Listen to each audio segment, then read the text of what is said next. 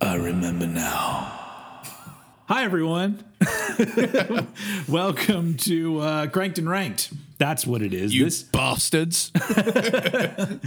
yeah, this we're actually doing Cranked and Ranked. Last time was slashed and mashed, and It now, was. now we're back to cranking and ranking, and another band discography. But not only that, the first two-parter of this year so far, right? Yeah, Well, I, I mean, you could every- say OutKast was kind of a two-parter, but this is the first legit two-part ranking that we're doing. yeah, and and It it's is. it's Queensryche as as you can see. we're back in the we're back in the metal zone. yeah. So well, for those of you for the for, well, yeah, I did the, for the, I did the quotation signs. yeah, for those of you who who don't come here for rap, we're we're back. Yeah, congrats. Um, so yeah, so we are doing a two-part Queensryche ranking because I didn't know that there were technically 18 songs under the songs albums under the name Queensryche, and so um, that's a lot. So we're gonna Yes. we're gonna half it up with nine and nine. So this episode will be the bottom nine of the Queensryche full length output. Um, although no, we we are including one EP. We are including the uh, the Queensryche EP in in uh, this ranking. So it's 17 full links and one EP that we're including in this. And we had to. and as usual, old head here to steer the ship. And as usual, with me as always, Mr. Eddie Sparks. That is me. Yes, yes, indeed. Fun, fun fact: for many years, I thought Queensryche was a British band because a, a lot of things about them seems British, don't you think? There's a there's a strong new wave of British heavy metal influence. There's That- a lot of Priest in there. That yeah. and I also th- I also sometimes thought I heard a British accent when Geoff would be singing. I, I hear that too. Yeah, I, so, uh, I definitely definitely hear the the British influence on their music. Yeah, and playing the name Queensryche because I just Queen. It's you know the the Queen of England. Yeah. That's what I think of. So for for many years, like I probably well into the '90s, I thought they were British, and then eventually one day I think I saw an interview and I went, "Whoa, they're all." They're all they all have American accents. yeah, even even on Silent Lucidity, he's like, "Hush now, don't you cry." Yeah, like, it's like very yeah, posh. yeah. you know, British. You know, have a spot of tea and a crumpet now. oh, you know, I have to make that happen now. So uh so yeah, so we we got a lot to cover. And as we know, Hobnobs, don't you cry. I didn't bring any British snacks this episode, unfortunately, but uh, I do have my coffee, and that's a thing. hey, cranked and ranked mug. Crank- Cranked and ranked mugs. I'm always yeah, I'm always sporting that. So you, I I have merch. We have merch. You can buy merch. Do it, but you know Oh yeah, it's been pretty slow on the sales side of things. But you know it's always there. If you if you have an extra twenty bucks in your pocket one day, and you can go buy a mug or a T-shirt or something. Anyway, so yeah, we always start off by talking about where the bands came into our lives, and Queensryche is a weird one because they're a band that I knew of before I heard them. And it was because my my older brother, I have two older brothers, but the middle one, who's 10 years older than I am, he didn't listen to a lot of rock music. He listened, he Hmm. was a guy that had all of the Doctor Who soundtracks and sound effects vinyl records. So I, awesome. I I would just walk into his room and I would just hear ding ding ding ding ding and it was like and I'm just like and he's my he's an artist so he was like just drawing and just having this Doctor Who shit playing, you know. So but when he did listen to rock music it always seemed to have it was, it was always the stuff like Pink Floyd Dark Side of the Moon um, and things like that. And he had, and I remember, I don't even know, I don't know if he had the album or if one time I heard him talking about Operation Mindcrime because I think that somehow fell into his wheelhouse of shit that he thought was good. And so I didn't, but I was like, oh, that's that's an album that like even my brother is into that album. I don't, whatever, I don't know. But I never, I don't think I ever heard anything off of it except for "Eyes of a Stranger," Hmm. and I liked that song. But it, you know, as a young person, it didn't like drive me to go find out about that band. Then flash forward hmm. a couple years later, the video for Silent Lucidity came out.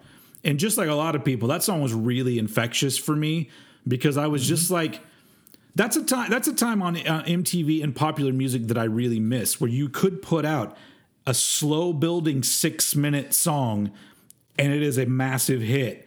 And I'm just Yeah. like, yeah, that's pretty great. And it was just one of those things where um, I liked, I just loved the song and ended up getting Empire on CD and, you know, became a fan at that point. But I, ne- I never was, a, I never became a huge fan because really, like, that's the last album of theirs I bought when it came out was Empire and only one. Yeah. I have several of them on vinyl now, but through their career, like once they put out like Promised Land, I didn't get that album and I didn't I haven't been following them, although I have heard things here and there.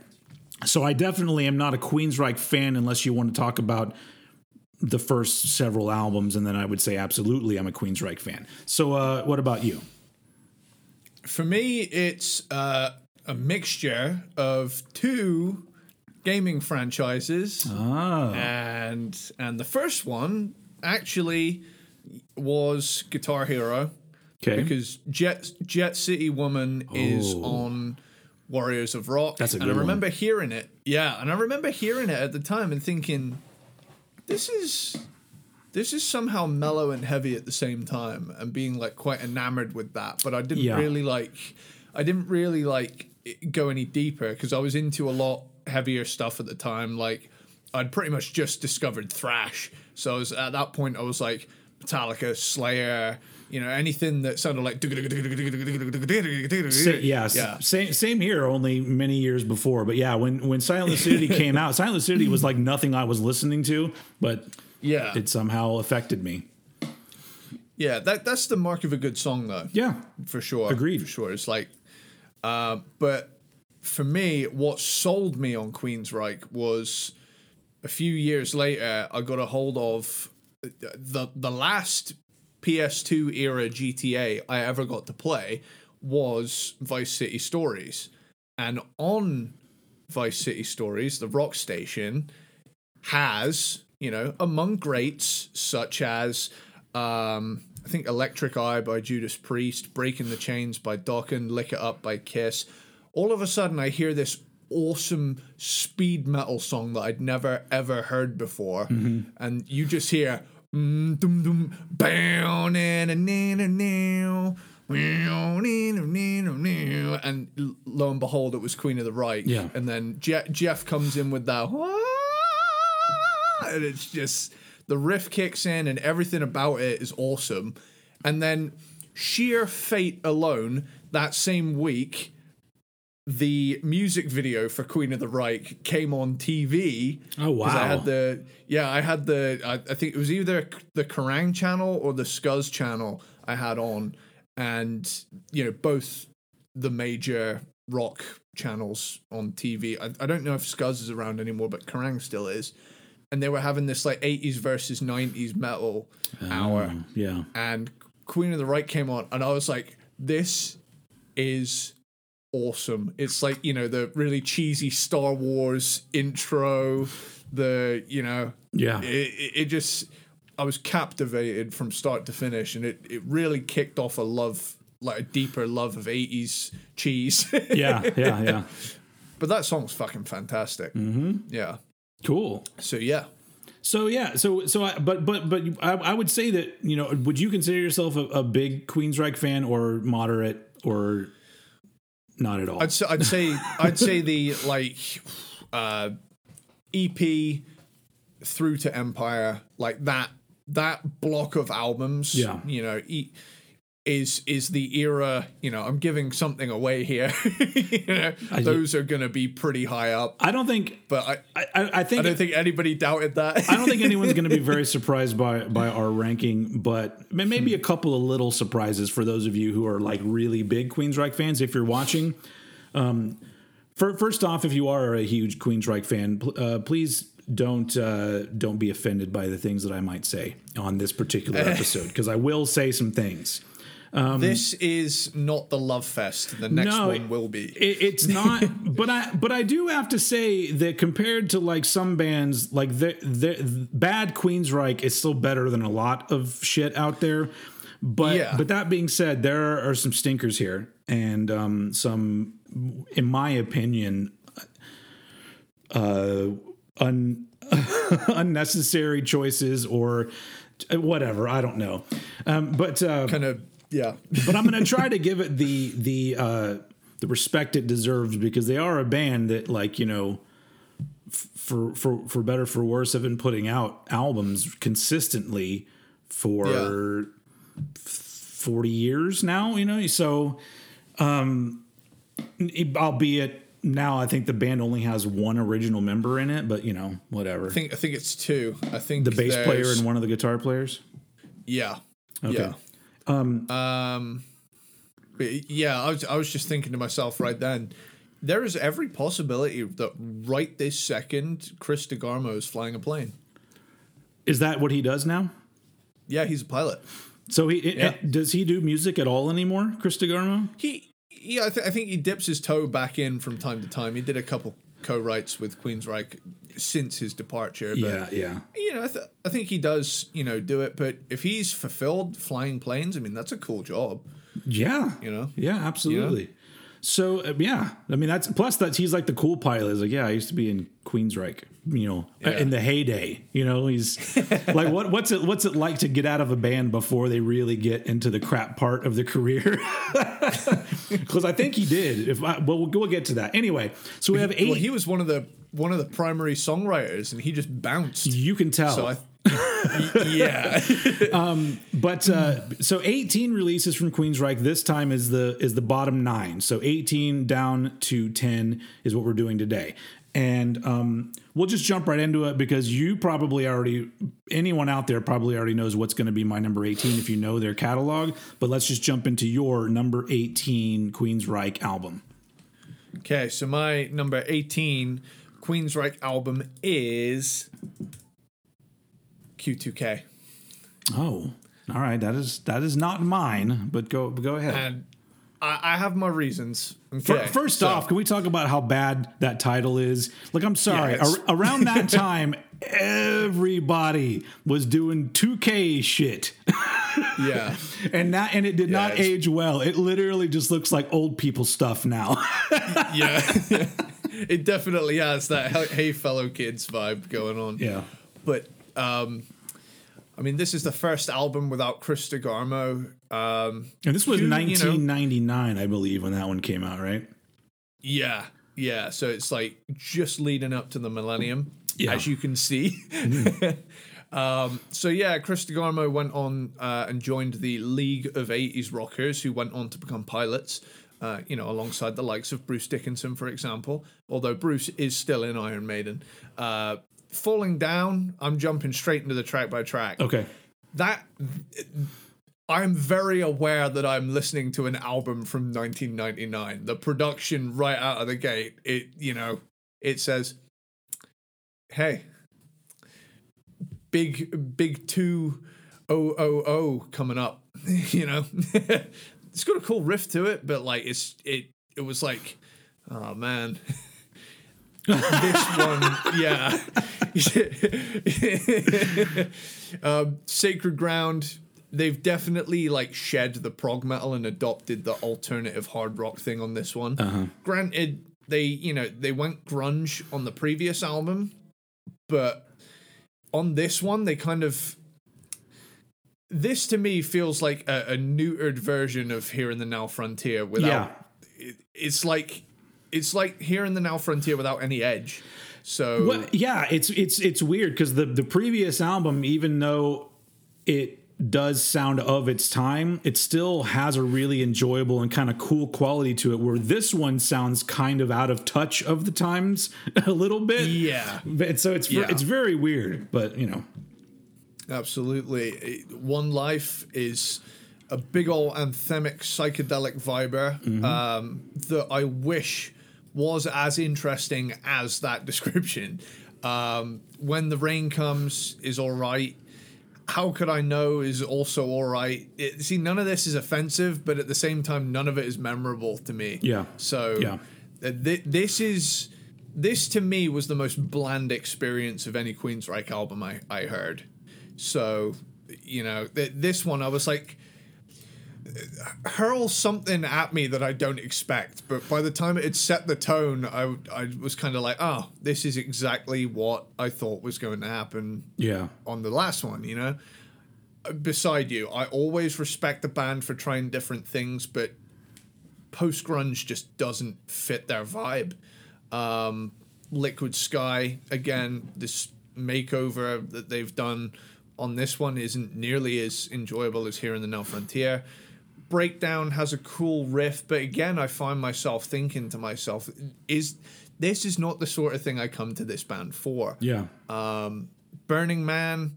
I like the spooky lead bend in there. It's a shame they went down this bland sonic route of post grunge mm-hmm. as opposed to, you know, heavying it up a little bit. Because I feel like if they heavied it up alongside with the kind of psyched out qualities going on, it could have hit a lot harder. Yeah. Um, See the previous album.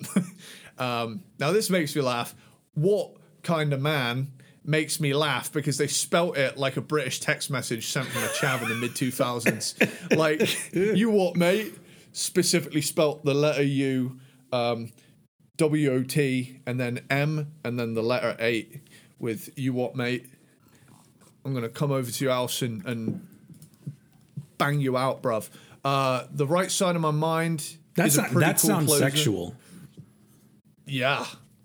Oh, what bang you out or Yeah, bang, bang you out. Bang you out. yeah, yeah. They're hiding something. um, the right, the right side of my mind is a pretty cool closer, but I, I am very glad at this point that this album is done. um, I spent a lot of time on this album watching the clock. Uh, it just felt really bland to me. Yeah. it, it like I say, it's a neutered version of the album that came before it, and I, I just didn't find it interesting sonically at all.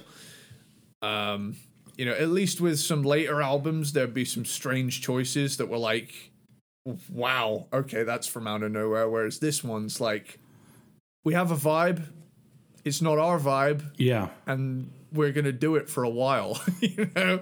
So, sorry, I know I kind of banged that one out, so to speak. Yeah. But uh, over to you. That's all right. Um, I'm, we're going to be back to you before we know it because this is going to be the sh- a really short one. For those of you who know me, know that I don't care for these kind of albums. Not- My number 18 is Take Cover from 2007, which is an album full of cover songs around the time that the band were trying anything they could to get some kind of interest in what they were doing. And the covers are not interesting, not very good. They're fine, they're whatever, but I'm putting it last be- because like there are a couple albums here that I just think are really bad, but at least those are original songs, and this is not a good album, and it's not even their songs, and so um, this I mean they it's just yeah. There was there's there was nothing in it for me. It was I was just like all right, it just just get through this fucking album, and so um so you know I yeah, I don't like cover albums for the most part. It's very rare. If a band puts out an album filled with covers, they got to be Metallica or some band that's going to bring something really interesting and different to the songs and make them their own. But even these just sound bland and Geoff Tate. yeah. That's it. I mean, it's like that's the thing is eventually like at, for a certain number of years, it's like one of the only factors that made me like albums was Geoff Tate's voice. If you took his voice out of a lot of those albums, I'd be like, this. There's nothing here for me. Nothing. Um, so anyway, there you go. That's the take cover. Is my number 18. Moving on to your number 17. Well, I can jump straight off of you because my number 17 is also Take Cover. All right. Um, Yeah. I did a track by track for this, and it all consists of naming the artist and saying cover. yeah. Yeah. Um, you know, every single song that showed up, I was like, great song, I want to hear the original, you know? Yeah. So with that, you know, it's a it's a diverse set of covers, though it is a one time listen for me. If I want to hear these songs, I'll I'll listen to the originals tenfold, you know. Yeah, it's it's it's It's- a, it's a release for a massive fan. Like if you're a massive Yeah. Queensryche fan, you probably enjoy this, and that's fine. But not for not for sort of average listeners or casual listen, listeners. It's yeah, not enough. Yeah. So with that, you know, I've kind of wrapped that one out. Cool. we, yeah, we can just jump straight to the 16. Num- no, so my seventeen. That was your Seven, seventeen. sorry, you're 17. my number. My, my number seventeen. I thought I was 24.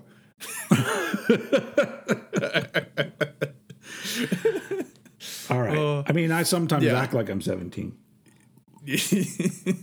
All right. Okay. So, um, my number 17 is the 2009 album American Soldier, which is their 11th album, continuing a string of really bad decisions for Queensryche. And I'm telling you right now, like, I don't I don't know anyone in Queensryche. And I, I hate to make these kind of assumptions, but sometimes when you make certain choices, it kind of paints a picture of what you're actually trying to do, and it's all like, look, we're we, we're not we're not playing big venues anymore. What do we do? Why don't we do a sequel to an album that everybody loves? Why don't we do an album full of cover songs? Oh wait, I know how we can appeal to the American people. Let's do a concept album about an American soldier. They love those over in America, and um, yeah, it is it is it is awful. Like this is not only is the production awful, the songwriting is awful, the mix is awful. There's that second song, Unafraid, where the where the sound clips are louder than the fucking music, and I'm just like, what what is that? What was the point of this? And it's just poorly produced, poorly written. And at this point, it had become very, very clear to me that the things that made this band special, aside from Geoff Tate, are gone. Um, So Geoff Tate's voice is still there, and he's still a great he's still a great singer today. Um, so that's great. I've always liked hearing him sing, but this thing is so heavy-handed and cheeseball that I could not listen to all of the songs all the way through. Once I was around like song four or five, I was like, oh. There are a few choices they make lyrically speaking where I just not not even not just on this album. There's a few albums where I'm just no man. Somebody needed to walk in and be like, ugh, d- delete that. Okay, we need we needed Lars Ulrich's dad to come in. Yeah. If I was your advisor, what would I say? I would say delete that. there you go. Thank you. Um, so yeah, I would delete all of American Soldier. It is. I couldn't find anything I liked about it, and at that point, just having Geoff Tate singing on it wasn't enough for me. And and I the whole time I literally just felt like, look, maybe people will care about us because we're doing a song about about soldiers and and and everybody. America's all crazy about the military and stuff. Um, not all of us. That's right, brother. Not all of us. And here we are, draft notices in the mail already being Hey. mailed to our houses. I'm already I've aged out, man. Nobody's gonna nobody wants a chubby 45 year old to be defending the country. All right. It's not a it's not a thing. Speak for yourself. And I have bad knees. I have bad knees. ah, ah, ah. Yep. Me too. Me too. Scar. Scar. Yeah, he right got kicked there. in the kicked in the leg when he when he was a, a young pup, and so he can't he can't serve. I've served my country. Have you ever seen Have you ever seen the movie uh, Stripes? With, I've completed Call of Duty 5 seven times. with the movie, the movie Stripes with Bill Murray. You ever see that movie? Uh. No, but I've, I've I've seen clips of it. It's pretty funny, but it, it, it has like some really great lines that just always make me laugh. And one of them is when um, Bill Murray and Harold Ramis are in the the office re- recruiting office for the military, and the guy asks them, "Are either of you two homosexual?" And they kind of look at each other, and then they go, uh, "Well, no, but we are willing to learn."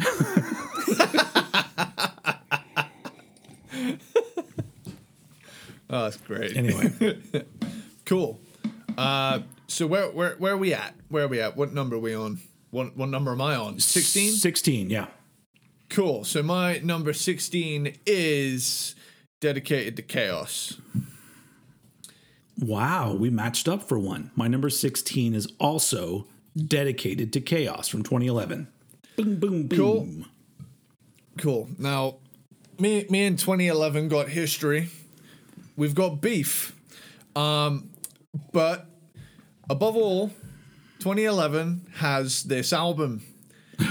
This. Um and this really did it really does sound like throwing things at the wall to see what's going to stick. Because as much as I love genre hopping, none of it sounds like anyone actually knows what they're Yeah. trying to Yeah. do. you know? Al- also You know? also fun fun fact as you go as you go through the tracks here k- try to guess how many times i audibly said fuck off to this album Uh, well, if there's one thing this album has yielded, it's an incredibly diverse set of notes from me. oh nice nice Let's let's let's get into it. Let's get started. so this is the last album with geoff tate with geoff Yes, tate last well the, the last like official Queensryche album with Geoff Tate. yeah the, it gets so confusing Yeah. so yeah. Anyway, like I, like I was saying with that segue that I think you missed. Let's get started. oh sorry Get started. It's okay. Sorry. It's cool. I, I'm I'm looking at the note right now. Uh, it's so I've, I have the advantage. Mm-hmm. Um, it's appropriately titled, it being the first track and all. Um, it plays like a light hard rock song. Uh, feeling a slight ACDC influence on this song. Um, this is Queensryche, however, so it's not the kind of band I'd go to to hear an ACDC type thing. Hotspot Junkie. Definitely a lighter sound on this album so far. Some of those guitars on this one have a Soundgarden y vibe. And it was at this point I you're, be, began you're to being think, very nice there it it gets better, trust me. so, or the other direction. Uh, got it bad. They've gone chili peppers now. Geoff is horny. This whole thing is, huh? what are they doing? Yeah. And then by the time you know, funnily enough, I mentioned chili peppers. We get the song "Around the World." Uh, we're on our fourth stylistic shift so far. Uh, All you need is love, apparently. If you haven't already heard that Beatles song, um, higher. Yes to the saxophone. I do like that Queensryche have on occasion busted out a saxophone. I've never heard a saxophone part I didn't think was necessary. um, how, however, you know, this funky thing, cool. Retail therapy is grungy. And it's at this point I'm realizing this isn't genre hopping. This is flailing for ideas yeah from did you already multiple pass did- different did, areas. you already pass the song called hotspot junkie yeah, yeah, yeah, that I, that is that is that's a fuck off from you. yeah. I didn't even hear i didn't even hear the song yet. I just saw it in the track listing and i'm like come on you old fucks. Like that's the one that is the thing is that like if you and i don't care if it's 2011 it doesn't matter. If you are a musician and you're going to write a song about electronic devices or something people being addicted to to television or whatever. It, it, it just it- you just you're you always come off like as an old old grumpy man yelling at a cloud. Like it's Get off my damn lawn, you kids! and they always try to come up with some sort of really like interesting way to put it like hotspot junkie do you know what it's about? Because you had to find a hotspot to use your phone back in the days. And i'm addicted to it to being on my phone. We have to write a song about this. And it's it's really really really really bad. And then of course and they also have a song called retail therapy which you just passed by. And it's like Yeah. did, was he literally just flipping through like a cosmopolitan magazine and he's just like oh i'm gonna write the song. I don't know why he's british but i'm going to he probably talks like that.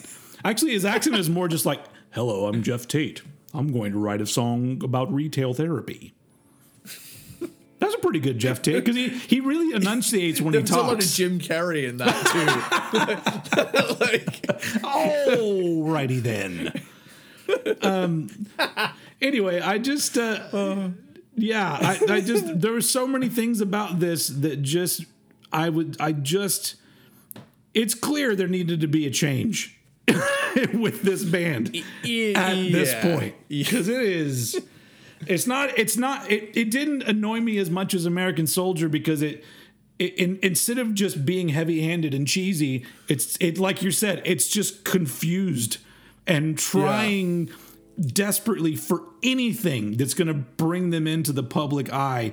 You know it's it's just it's bad. Anyway where were you Uh, I was, was- yeah, I was just gonna jump jump back in with uh, at the edge. You know what I'm saying? No, actually, I don't. You're not making any sense. Um, Drive is a song that I forgot to write a note on. Um, what we do? Hang on, sorry. What we do? You know, they decided to bring back the W O T spelling of that. I'm I'm really not sure who that's for. You know, maybe it's some sort of inside joke. i'm sure it probably is Eh, That being said, I don't even fucking know how to describe this song. I, I, like, like it, I, I, I actually was like, huh? Okay, excuse me, baking powder. Uh, I take you is a song. Uh, the lie. the lie. There's, if there's one thing so you can say about this album, it's got songs. Yeah, it's certainly it's certainly one of the albums of all time.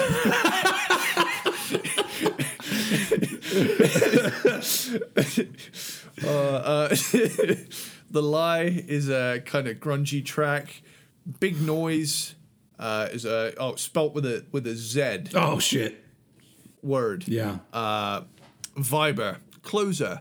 This album, legit, is just genuinely throwing things at the wall and seeing what's going to stick. Yeah. that is that's the whole image I had in my head the entire time. It's like they had a bright pink suction cup dildo and a whiteboard, and they were like, "Okay, style." Well, oh, we've landed on grunge. it's the it's Okay. the it's the culmination of what they'd been doing because they were doing albums that were let's see what works, and now it's an entire album of all different choices of let's see what works, and nothing was working, and yeah. then the rest is history. Mm-hmm. which you know is a shame because I always like albums that genre hop. But Yes, yes, this, I agree. This this sadly is a case of it falling flat on its very confused face. yep. Um, So with that, that is my number sixteen. Dear Lord, I don't have anything to add Um, to that. I, it's it's better than American Soldier, but only slightly, and a lot of it is pretty embarrassing. And um, it's the last with Geoff Tate, and that kind of sucks because I like his voice. But you know, that's one of the things about you know reading up on Queensryche and everything. You know, because the the version of the band that exists now, it's you know, people like people like them with Todd La Torre, and um, Yeah. and so it's I you know that that's that seems like that's going to be the permanent thing for you know who knows maybe maybe for the rest of their existence, but.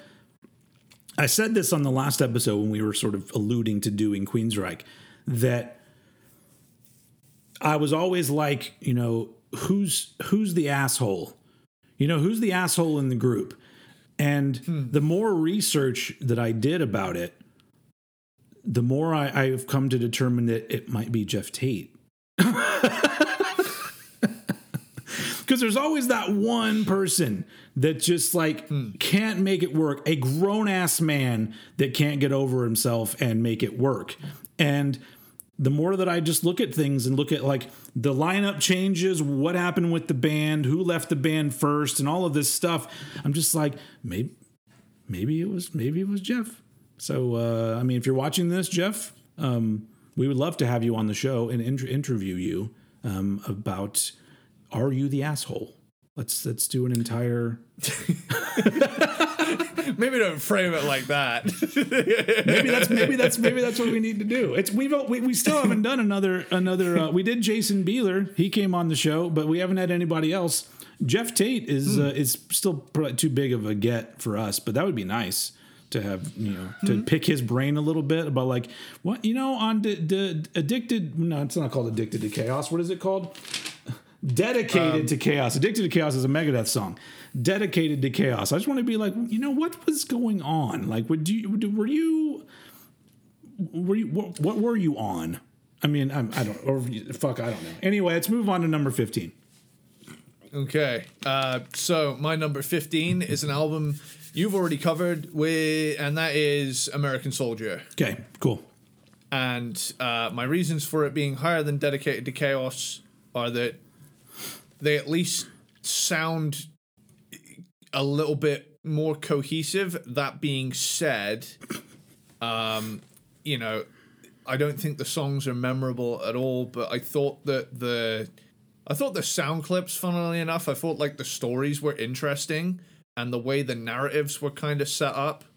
However, on the flip side of that, doesn't really have the music to back it up. So let's dive let's dive on in. All right. Um, with uh, Sliver, uh, you know, obvious drill sergeant vibes in the vocals. There's a very you know clear, you know tra- training setup sort of thing here.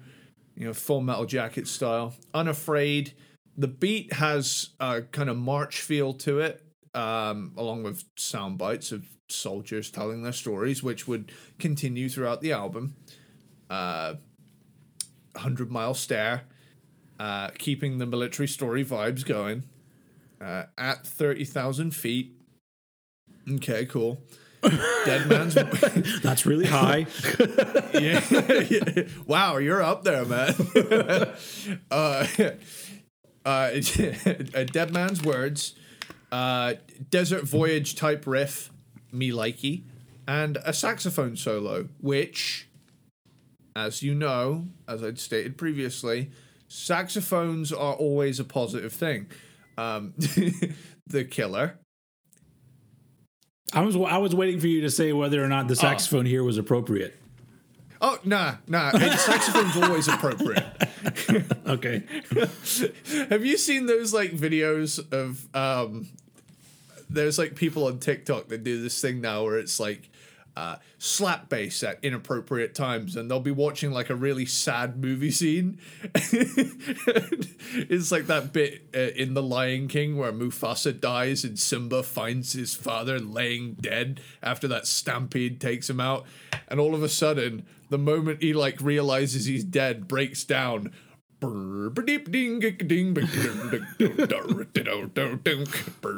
It's like just so fucking funny. But uh yeah. that had nothing to do with what I was talking That's about. all right. That's all right. But yeah, like I said, The Killer. A lot of latter era Queensryche I've noticed has a vibe I can only describe as the post grunge feel, which is um, a polite way of saying bland mid 90s rock. Yeah. Um, m- middle of hell, and you know, just to throw this out there, I like, I love grunge. It's one of my favorites, and post grunge has some has some good stuff too. However, I don't think of I, well, I shouldn't think of post grunge when I'm listening to fucking Queensryche. yeah. Um, Middle of Hell, vibey track. If I Were King, thematically, it's a very sad song. Um, Man Down, a Survivor's Guilt, clearly the theme on this one. Remember Me is your your gal back home song. Home Again, uh, Geoff Tate's duet with his daughter, I believe. Um, and the voice is this uh, grand closer. Um, all in all, the concept was, There. you know, it was there. Yeah, yeah. They had a and, you know, they, they, they, they, you know, told a, a narrative with it. However, this, you know, they've done concept albums in the past. Hell, their best album is a concept album.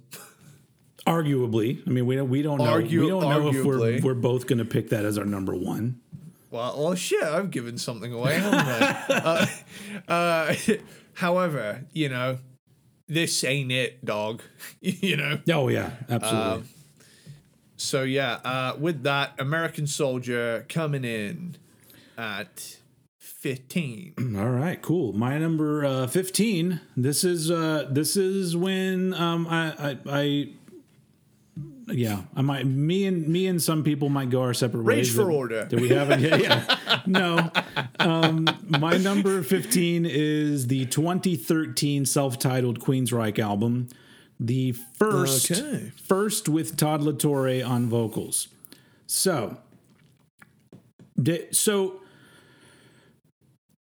overall, I would say that this is an improvement as an album than what they had been doing.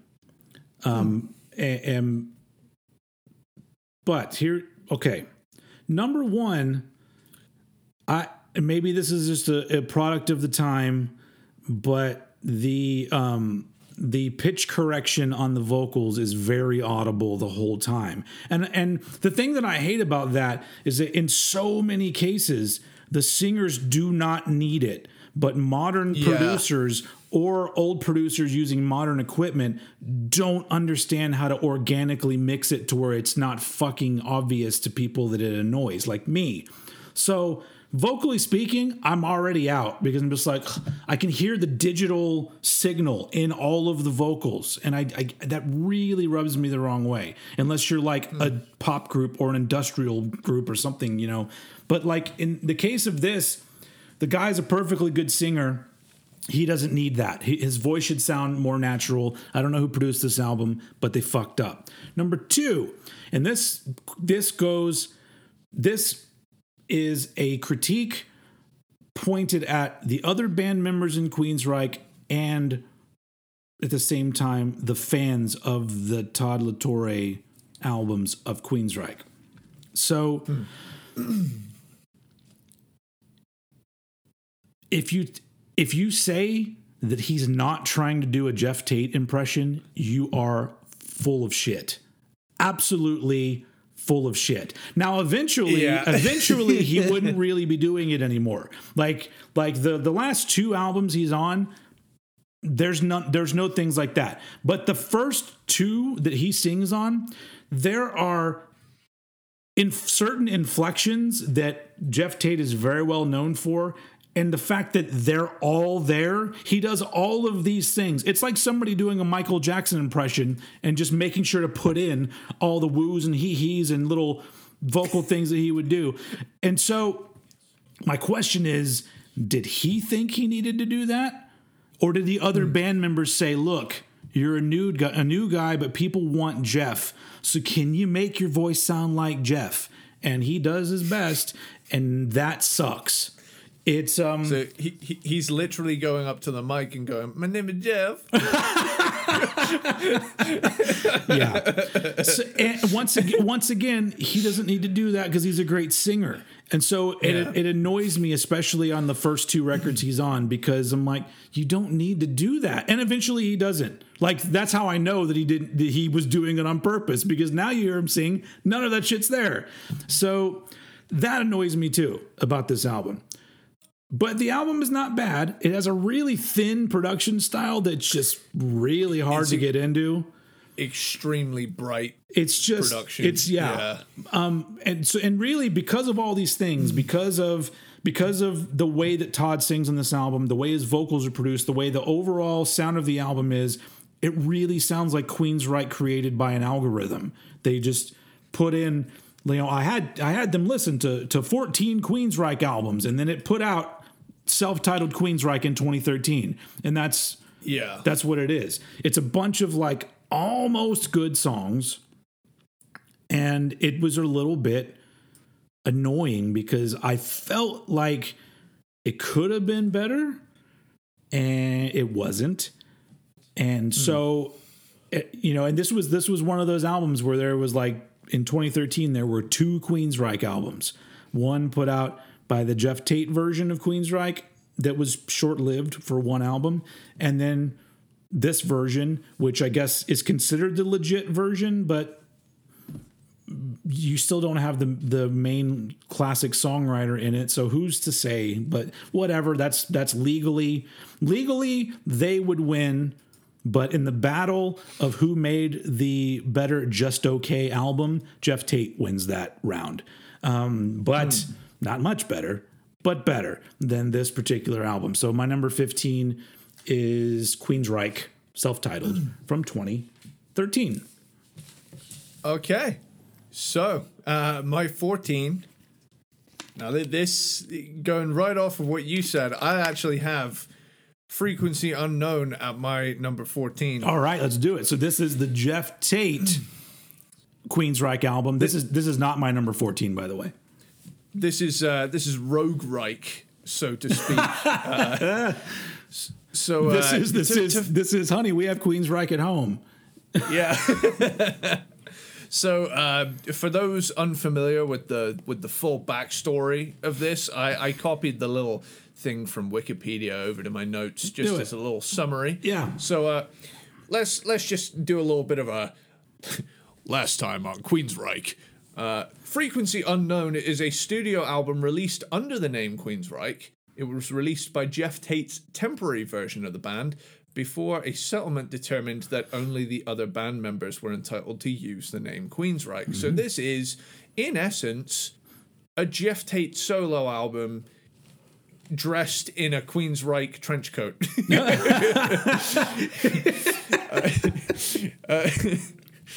Uh, yeah, so this is Queensryche Rogue.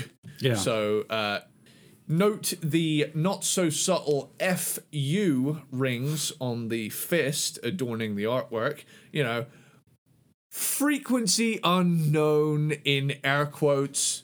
Bullshit. The album's Yeah. called "Fuck You." Also, You know? also, can we can we make the decision right now that having a fist as your album cover is done? That's no longer a thing. No more fists as album covers because uh, man, that shit's been overdone. That is. that is. Start putting feet on there, man. there you go. Yeah, there you go for the for the foot fetishists out there. sponsored by WikiFeet. Um, so with that, um, so cold. It has a cool opening riff. Um, it does, however, to me, fall into the zone of the generic modern metal of the time. You know, it definitely has a well. This is what the contemporary bands, you know, at our level of heaviness are doing. Let's let's do this. Um, there has some unusual stuff going on, which I admire. Uh, you know, like a xylophone. Why the fuck not? Yeah. give it to you. This falls somewhere in the zone of layered Queensryche guitars and ever so slightly alt rock tinged balladry. Um, Slave. I actually really like this song. At points, Geoff sounds like mid 90s Whitfield Crane. Um, not to mention the riffs. Uh, what the fuck was that fade out at the end though? Like they ended the song, but they like put a split second fade on an a song with an ending. like I, I, yeah. To maybe be, one to, of the members just yelled something really problematic at the end, and they were com- like, "Oh, that take was too good." to be completely honest, the the I think they had been working with the same producer for many albums, and then this was done by the same producer, and I I don't think Right. that guy was quite up to the job. Because they were all kind of like not very well produced. Like j- he knew just enough to get to work behind the boards and get everything to work. But the final product was always just kind of like, ah, could have been a lot better. And so maybe it's just it, could- I, I- I would not put it past him if it was a thing where the it went to press and they're just like, oh, we didn't realize that weird fade out was there. Ah, fuck, I just put the goddamn album out. Turns out there's like a whole other seven minutes of song, but they just like s- cut it off by mistake. We're done with this one. yeah. Uh, In the Hands of God is a vibey one. Um, Running Backwards is a cool song. All the components of this track were engaging to me. Uh, the rockin' parts and the vibey bits. Uh, Life Without You is an alt rocky ballad. As you can see, we have tracks now that are beginning to stand out to me. Yeah. Um, yep. which is nice. Um, nice change of pace from the from the last few. Mm-hmm. Um, everything is a power ballad type track. Fallen is a bit of a clock watching moment for me. Um, the weight of the world is this melancholy closing track. Now, this is where the new material ends, and the album commits the ultimate sin Yes. on this show by re recording four classic Queensryche songs as bonus tracks. I'll say, I've said it before, I've said it again. Leave your classic material alone! It's classic! You don't need to correct it! Yeah. Don't, I'm gonna go. Yeah. I'm gonna go one further. Don't ever cover it or re-record it. Don't remix it. Don't remaster it. Put it out as it is because it's a classic Yeah. for a reason. Re- Ugh, sorry. Just stop. Yeah. Just stop it. I really want. I really want like the there, there to be like a changing of the guard where like I just want to stop seeing remastered versions Yeah. of albums. Just stop doing that. It's unnecessary. Miss, miss me with that shit. yeah. Fuck, fuck out of here. Do better. Yeah. All right, go ahead. yeah. Uh, like I say, couple cool songs, but you know, Cover songs after that. yeah, So no. yeah, the uh, yeah, yeah. Like I- like I say, it's a decent release. Yep. It has its it has its moments. But- it's certainly a step up. But clearly, you you think the Todd La Torre version won that battle for 2013. for, for me it comes from a place of they sound uh, they sound like they know what they're doing again on that one. And also it's only 35 minutes long. And as we all know on this show we're fans of short albums. I like to have an album that i could potentially listen to again because i want to listen to it again All right, yeah, you know? yeah, yeah, i, give I don't that. necessarily want yeah. H- however, you know, like we've said, there are also excellent long albums. So, A few, yeah. you know, yeah, yeah, you know, Angel Dust. Um, so yeah, Okay, my, over to you. My number Yeah. four, my number 14 is the second Todd La Torre album, Condition Human from 2015. A v- r- Really bad title, first off. Um, that is it's just so it's bad. Anyway, so I'm this is going to be real short because I it to me it's very similar to the album before except production is better, songwriting has gotten better. Todd La Torre still doing a Geoff Tate impression, but at this point I was already ready for that, and so it didn't annoy me as much. But, eh, but you know, song, songs are better. Like yeah, it, overall, it's it's. I feel like just like a lot of classic bands from back in the day, I think with this version of the band, they needed a couple albums to figure out what the fuck they were doing. And um, it's not bad. It's just still really missing something for me. Um, I don't really know what it is because there's there's a part of me that thinks that with these albums they started to try to be kind of proggy. Hmm, eh, I use that term lightly, but you know what I mean. Yeah, um, yeah. I mean, to, to- there's there's always that thing of um, you know prog hanging over Queensryche, you know, Yeah. but it's it you know we're, they're not they're not yes, you No. know, No. they're, They're no they're, yeah. at this point. they're they're more they're more like prog in their approach, whereas like the music tends to be you know it's intricate, but it's not you know shifting time signatures every other second. Yeah. Like generally speaking, structurally it's pretty straightforward, but it's the approach to it and like the busyness of the drums Yeah. and how they you know the guitars play off one another. Yeah, and I feel like they're trying to get back to that with these albums, but I just don't think it's there yet with Condition Human hmm. for me. Um, and I and I and I you know and I will back that up now because I now that now after hearing the last you know the two more, more recent albums that are higher up on this list, I'm like, yeah, I think that they just had to get their groove back or some shit, and um, but it's not there yet on Condition Human. It still really feels like something's not right there with this album, but it's not bad. It's but it's it's my number 14. Moving on to your number Fair. 13. Cool. So my number 13 is. That was awful. I don't know why I thought that, I thought was necessary. Uh, my number 13 is Operation Mindcrime 2. All right, cool. Let's get into it. Uh, so this album kind of shot itself in the foot right out of the gate by being a sequel to what is widely regarded as the masterpiece album. Um, Yeah. so yeah. Uh, now here's something.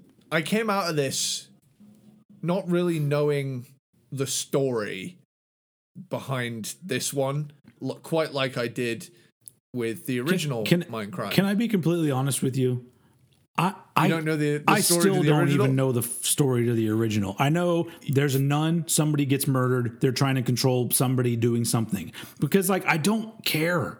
I I Fair. I I lit, like are the songs good and memorable? Awesome. It- it- I, it's just like for some reason that aspect doesn't ever connect with me through an album. Hmm. Like it's like any album that's a that's that's a story. I always only catch bits of it because I don't care. so at the end of the day, I like good songs. So Fair. So, where was I at? I was So- at song Operation one. Mindcrime 2. Song 1, uh, Freiheit Overture. Overture. Uh, it's an intro kind of track. Uh, Convict is a nine second soundbite of a prison guard freeing the main character. Honestly, they could have just s- stuck that at the end of track one or the start of track three. You know, it's just CD era. They're getting kind of like, oh look, let's have a little little baby track here. Oh, look how small it is." um, um, so you get you get I'm American. Queensryche goes thrash, kinda. what they're trying to do a speak to me.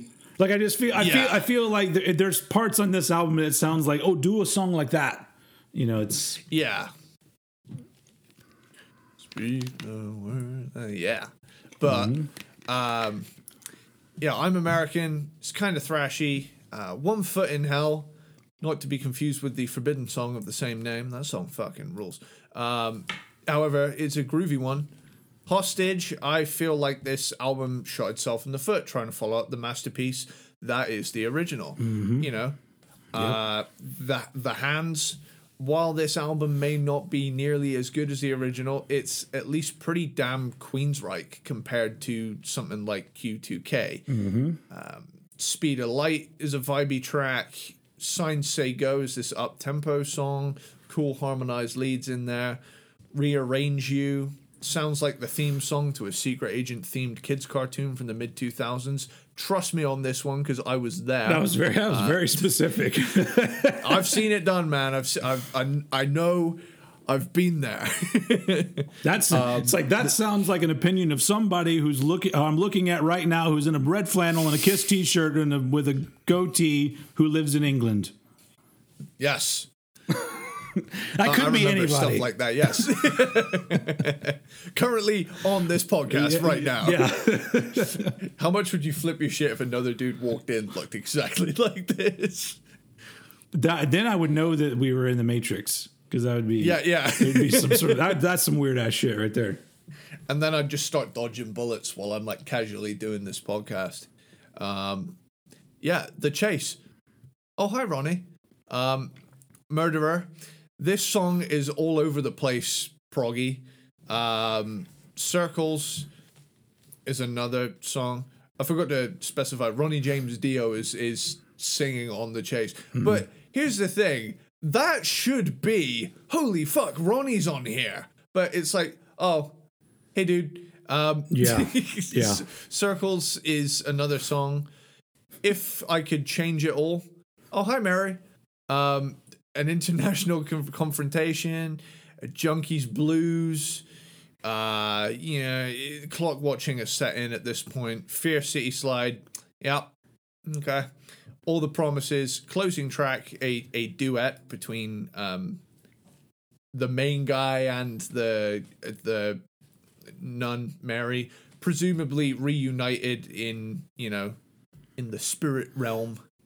Uh, bada boom, bada bing. Uh, this album didn't need to be a thing. oh, no, I, I'm, I'm, I'm just kidding. was I was. I was, yeah.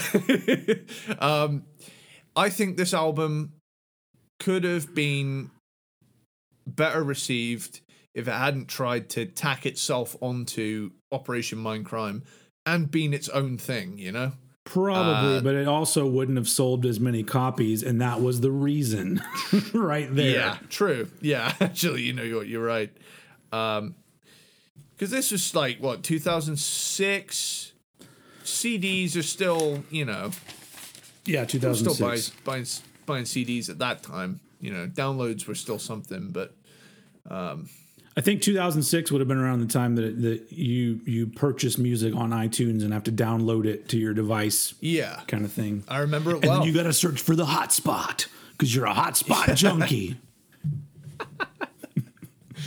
My green iPod Nano, thinking eight gig was enough for my music collection. That's at the like time. that's up that's up there with that fucking Judas Priest lyric and beware my megabyte. Oh fuck off! Yeah, I, rem- I remember that. That was like one of- one of your first major fuck off moments. Yeah, yeah. Some, Oh, somebody great. somebody brought up somebody brought up recently that we should do an entirely brand new Judas Priest ranking because now I'm like a, a fan, but I'm I'm still only Yeah. a fan up to Painkiller.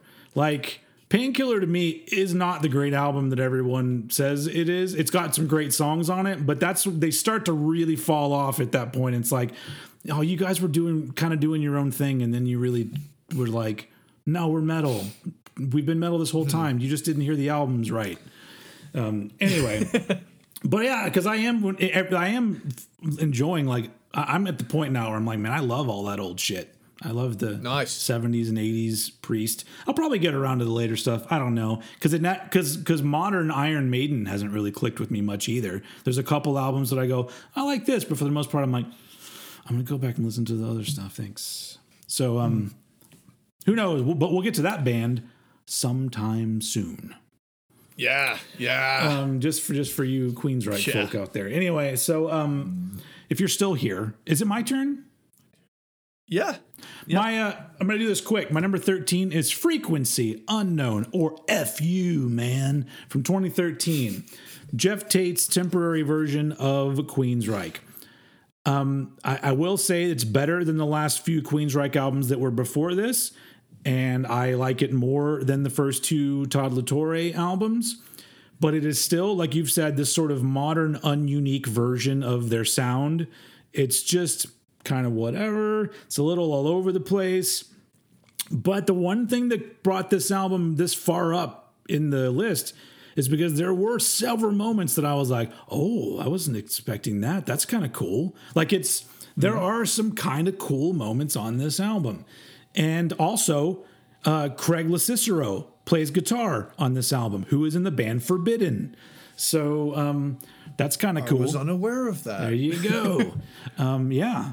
Actually, it's pronounced Miliwake, which is Algonquin for the good land. The good land. anyway, on your on your bingo card, is there a Wayne's World thing on the bingo card? Anyway, Um, has to be. so yeah, overall, I thought Frequency Unknown was like not bad, but not anything that would make me really into that version of the band. And the unfortunate part of this album is that uh, you know it gets to the end of the of the legit album, and I go, that was not bad, and I go, wait, what is this? And it's the re-recording of old songs, and I went, whoa, they, this album shot itself in the foot, big time. Damn. So, Pow. but like I said, I like I'll listen to this again before either one of the first two Todd La Torre albums. Um, so it's my number thirteen. Moving on to your number twelve. Okay, so my number 12 is Here in the Now Frontier. Oh, interesting. Okay. And I, I surprised myself because I went into this album thinking this could be quite high up. And I'm, I'm gonna be honest with the with the viewers here. I I've I've been on a bit of a push to to make videos lately, so I've I've kind of I'm still figuring out my my schedule so that I have not yet listened to all the albums yet, but I kind of went off instinct, so there could be some catching up the next episode where some stuff might move around and I have to be really awkward and change placings and stuff. So but you know, just just just so everybody knows, I'm going to go ahead and do this right here in front of everybody. So the guy who has a full time job and a family and does his own videos and also has started doing a radio show.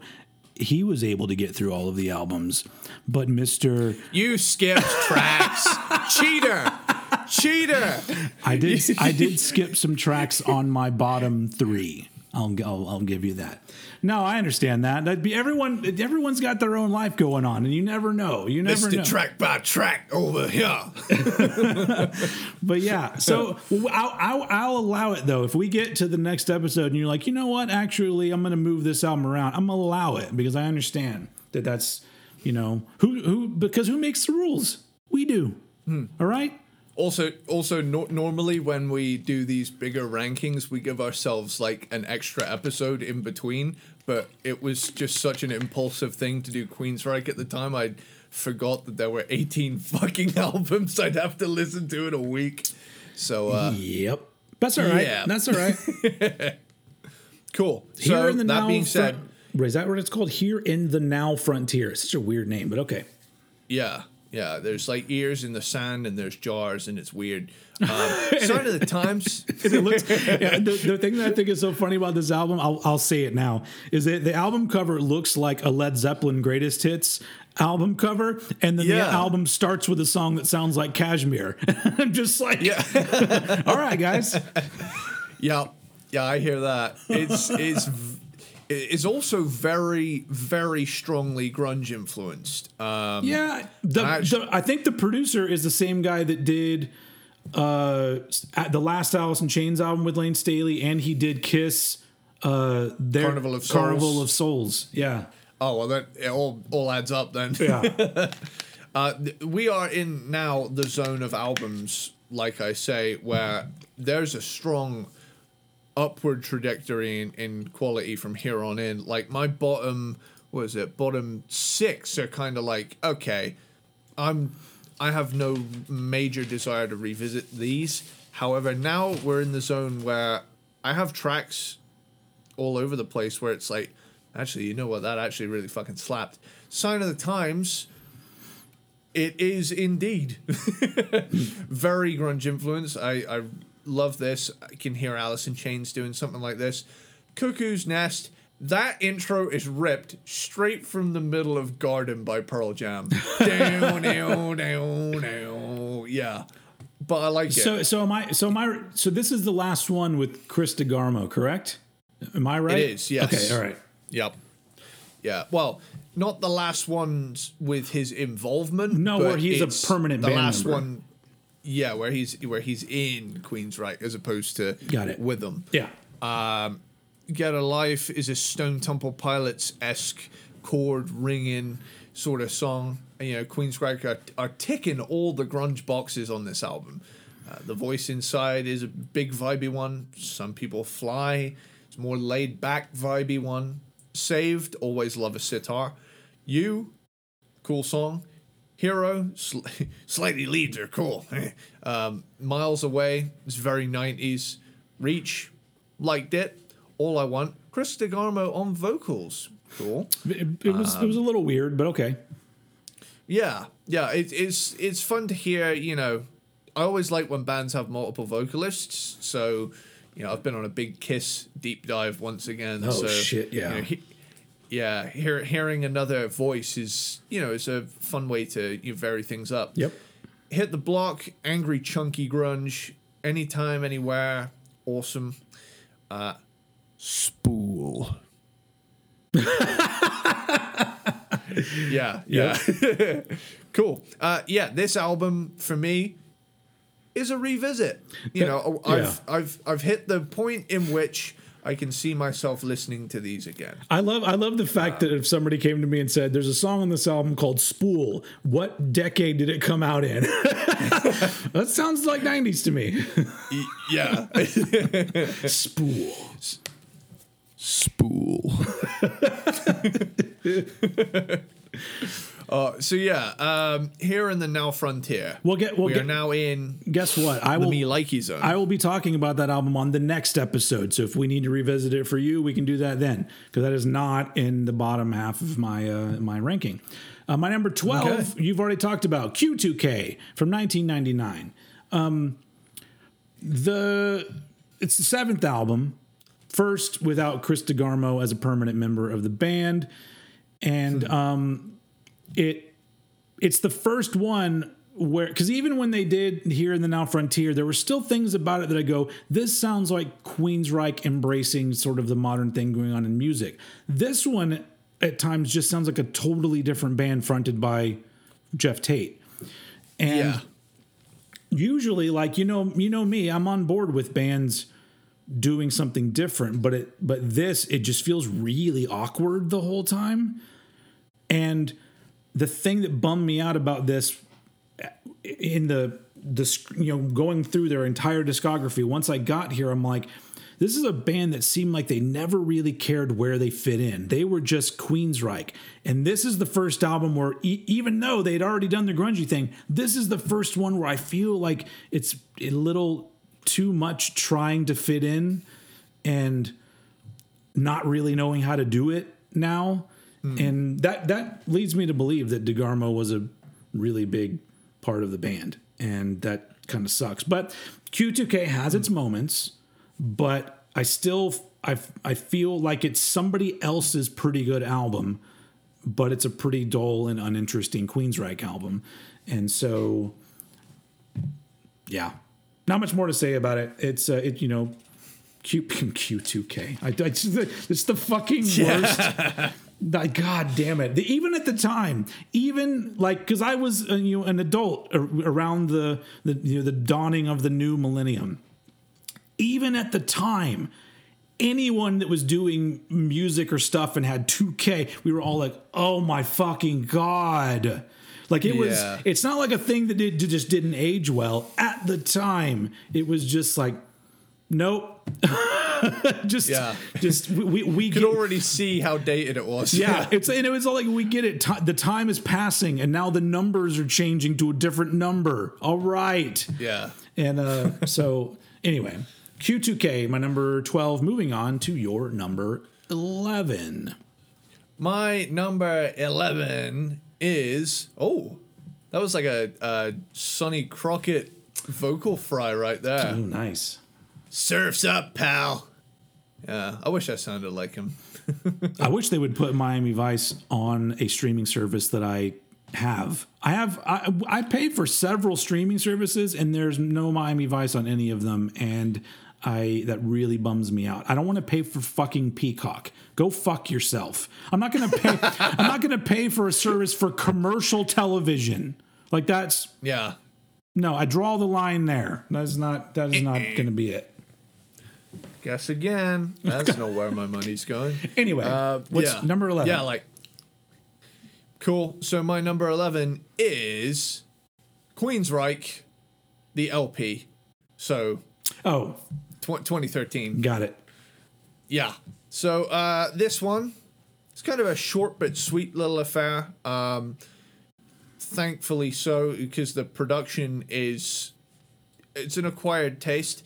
Uh, it's very bright and quite thin, particularly for an album released in 2013. That, it's one of the, um, it's one of those albums that I guarantee you they only listen to the mix in the control room on the big ass speakers. They never bothered to listen to it Yeah. anywhere else, and they just went, "That's fine, put it out." Yeah. We got to put it out quickly because Geoff's putting out his album Oh, too.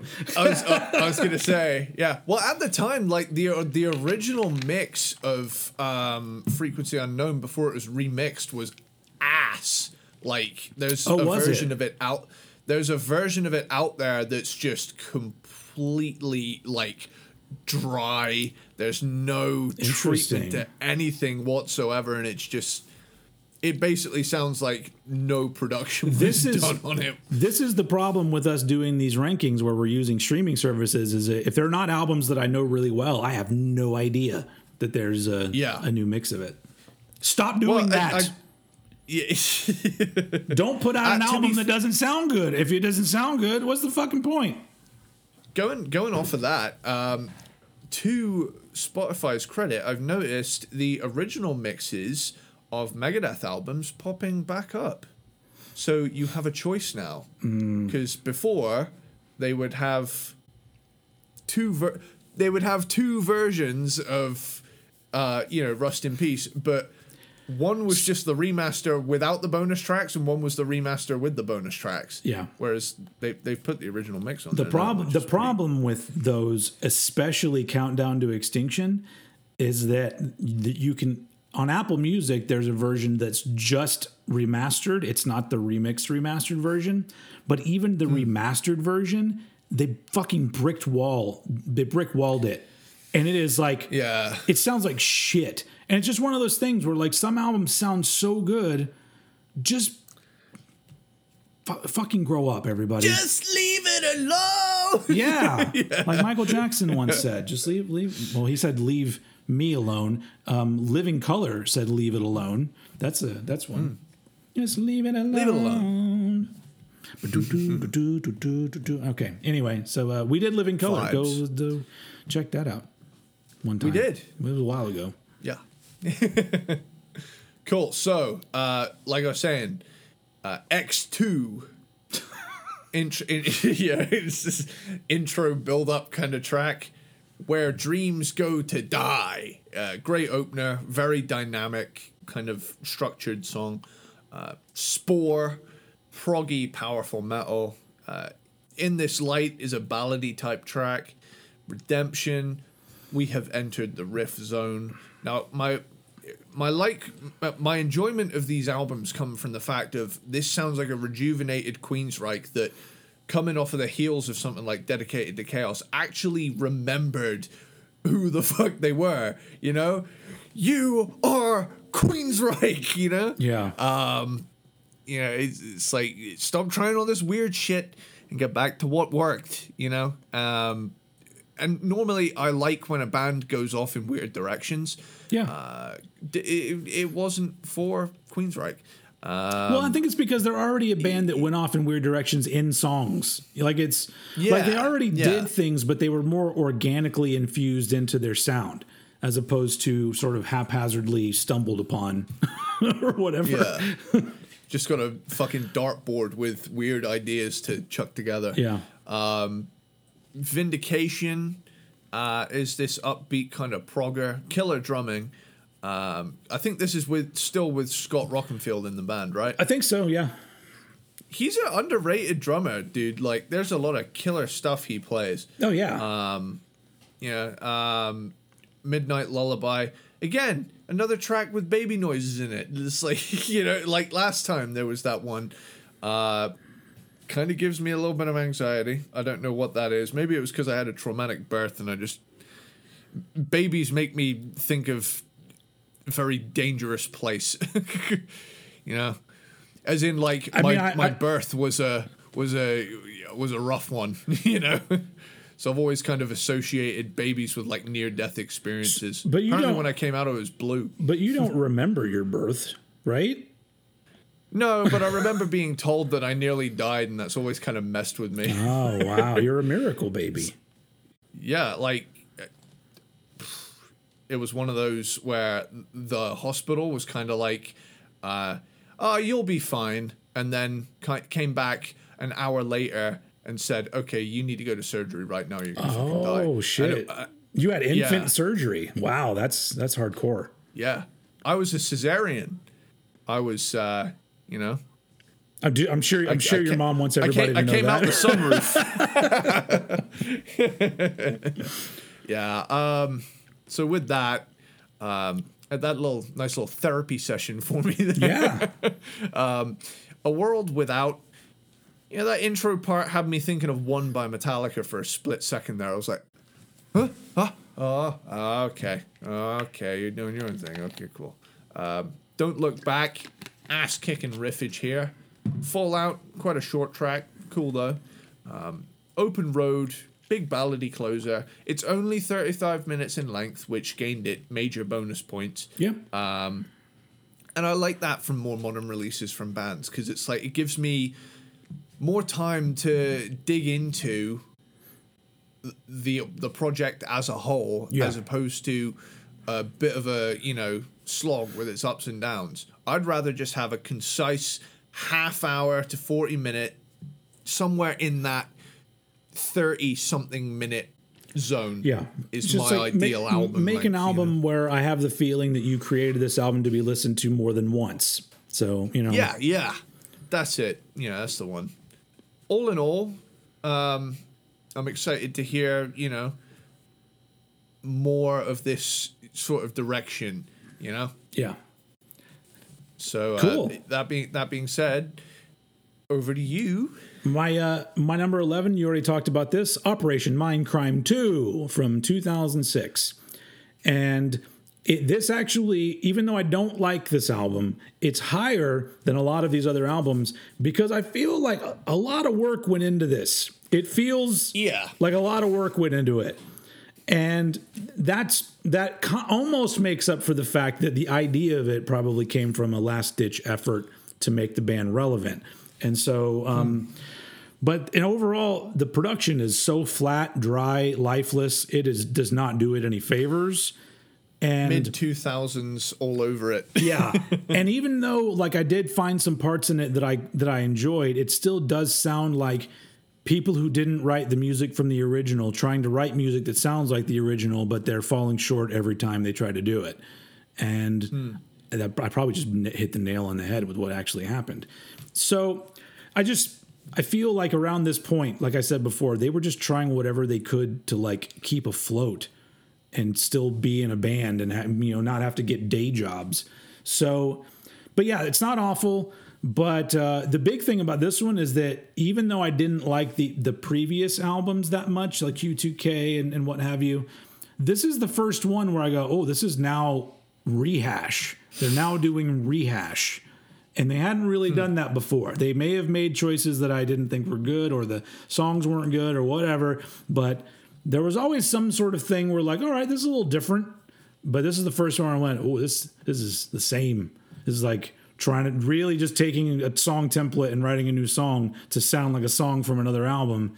And um, you can't use Yeah. you can't use the excuse that it's a sequel because nobody wants a carbon copy sequel. That they used to do that back in the day. We talked about Home Alone 2. Nobody wants Home Alone 2. Okay, they want uh, they want you to do something different with it. Anyway, Operation Mindcrime 2, the Home Alone 2 of albums.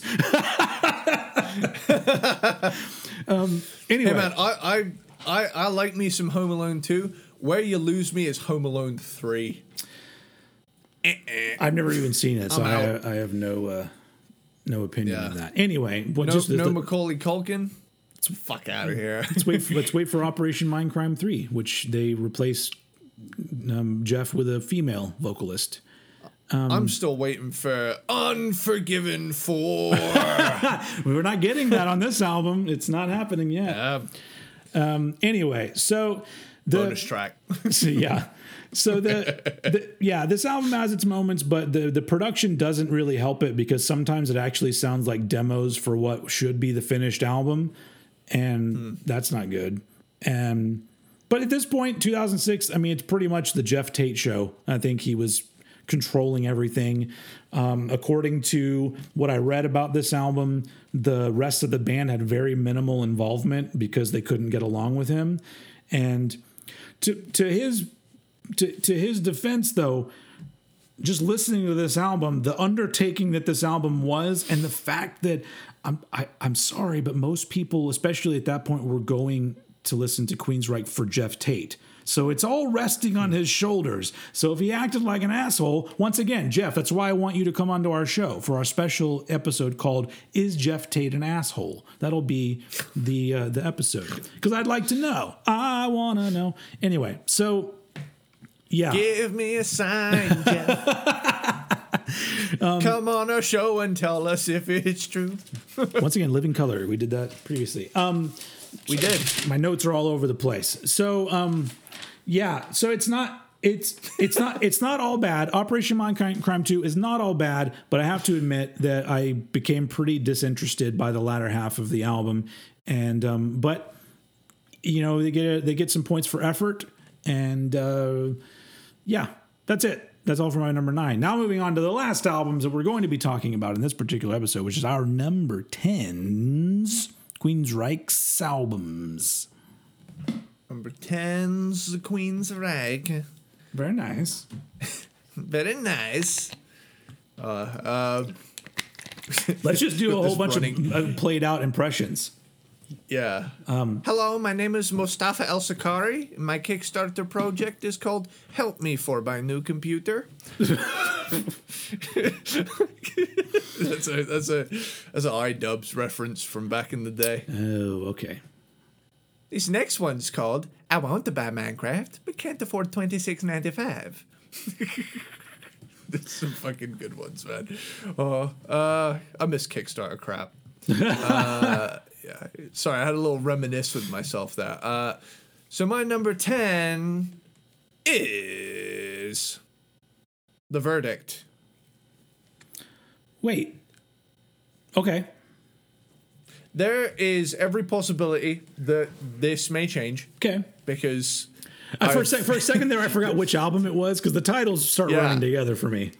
Yeah, now, now this is the uh, third Todd Latore Torre album. Um, I've heard half the Todd La Torre albums. I still need to. Well, I've heard most of Digital Noise Alliance, and I still need to hear Condition Human because I was a dumbass and didn't implement a bonus episode in between so OutKast d- and so don't don't bother taking notes on any of this last part because I have a feeling there might be some tinkering at the end of the of the, of the top ten. Okay. Okay, right. Uh, okay, so this is to verdict. Let's have a look, shall we? Um, I've done a bit of an overhaul of how I do my ranking on here. Sorry, scrolling, scrolling, found it. Verdict. Uh, Blood of the Levant. Strong opener. Todd sounds great. Uh, Man the Machine. You can definitely hear a Judas Priest influence in this song. Light Years. Uh, that riff is almost note for note Home by Dream Theater. That being said, I love the vibe and, you know, fuck yeah. A most triumphant solo, too. Um, Inside Out. This album is the first of the Todd La Torre albums I listened to. Um, while I love Jeff Tate, Todd sounds fantastic as a vocalist. Yeah. And despite lacking Tate at this point, Chris DeGarmo, and even at this point, Scott Rockenfield, they're back to doing that powerful, progressive, classic metal sound, um, albeit with a modern sheen. Yeah. Uh, propaganda fashion, it has a pounding drum beat. Uh, it's cool that Todd plays drums on this as well. Yep. Um, does he uh, play? Doesn't he play? Does he play drums on the whole album or just on some tracks? I'm pretty sure I'm pretty sure it's the whole album. I think. Um, Dark Reverie, an, another great guitar solo in this one. Getting a bit of ear fatigue from the production on this uh, album though at this point because it is pretty compressed. Yeah. Um, there's space in there, like sonically, I can hear reverb, but it's all very upfront. yeah. Um, Bent, those high vocals when it goes halftime are awesome. Love that sort of thing. Uh, Inner Unrest, mm, Phrygian guitar parts. Um, Launder, The Conscience, cool stuff. That piano interlude was a cool bit of development. Uh, Portrait is a vibey closer. All in all, Queensryche doing proggy traditional metal with a modern twist feels like they know what they're doing. I'm slightly conflicted on the production as I felt that there were parts where the music could breathe, but others that were too compressed and full on to Yeah. make it a, a listen that I could withstand unless it felt like a bit of a commitment, you know? Yeah. Yeah. Yeah, th- this was th- this episode's been an occasion where I'm realizing we should have put a year episode in between OutKast and Queens, Queensryche because those right. usually save my ass. That's all right. We're gonna we're gonna start off the second episode with a portion called Eddie revises part of his list. yeah. okay. Yeah. But mine, Cool. but mine is solidified, and I'll I'll wrap it up with my. Or you, Okay. you were done, right? I uh, I am done. The the verdict is out. Okay, my uh, my number ten was the album Tribe from 2003, the um, their eighth album, and once again, it sounds like a band kind of struggling to figure out who they are now, but also trying to be kind of of the time, although the time has kind of passed them, and it's a little bit sort of not. Eh, it's it's not not all there. Um, but I'd have to admit that compared to Q2K, this album is much more enjoyable and has better songs on it. Still feels kind of like a different band fronted by Geoff Tate, but there's I would I definitely say on Tribe there's definitely some tunes, some some good tracks. Yeah. And um, but that doesn't mean there's not any duds because there are some duds. But overall, I think that this weird period of time when they, you know, obviously Chris DeGarmo's no longer, you know, the sole, the you know the a major key in the songwriting. I just feel like there there was a period of adjustment that never ended with the Geoff Tate version of Queensryche.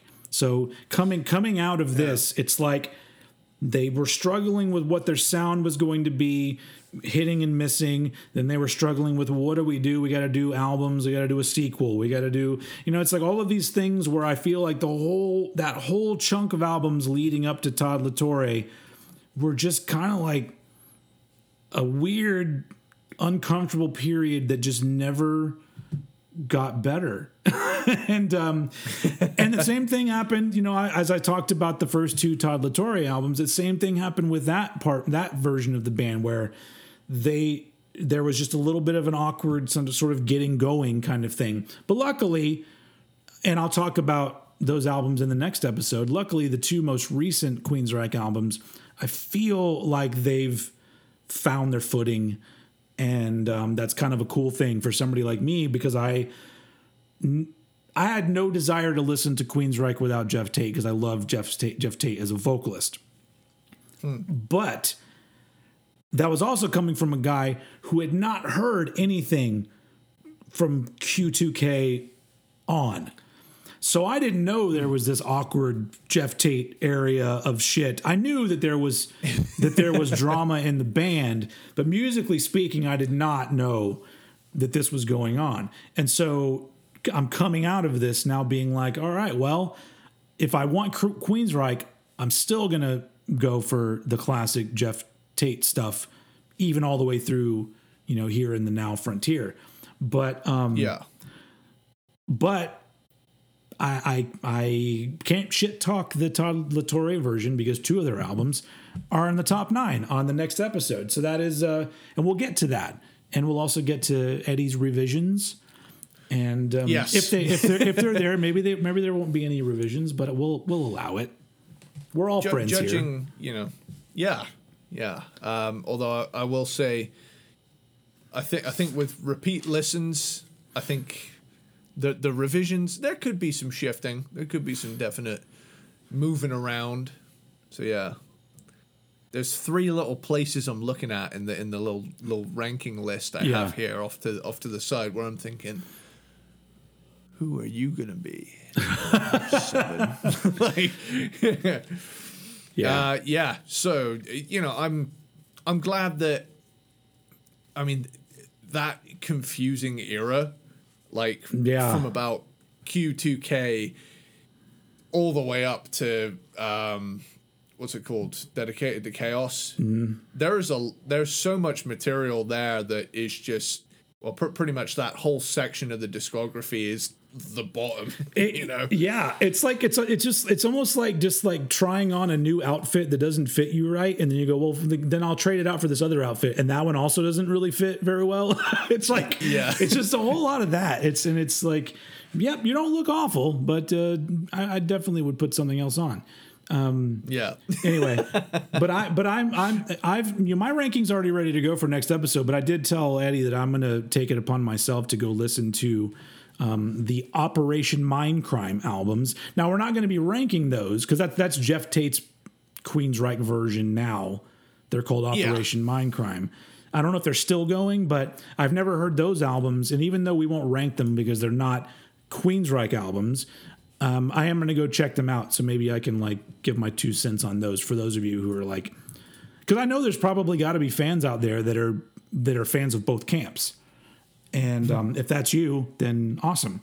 Because that that's that's one of those that's one of those situations where you're like, should I get two bands now. That's fucking great. So yeah, yeah.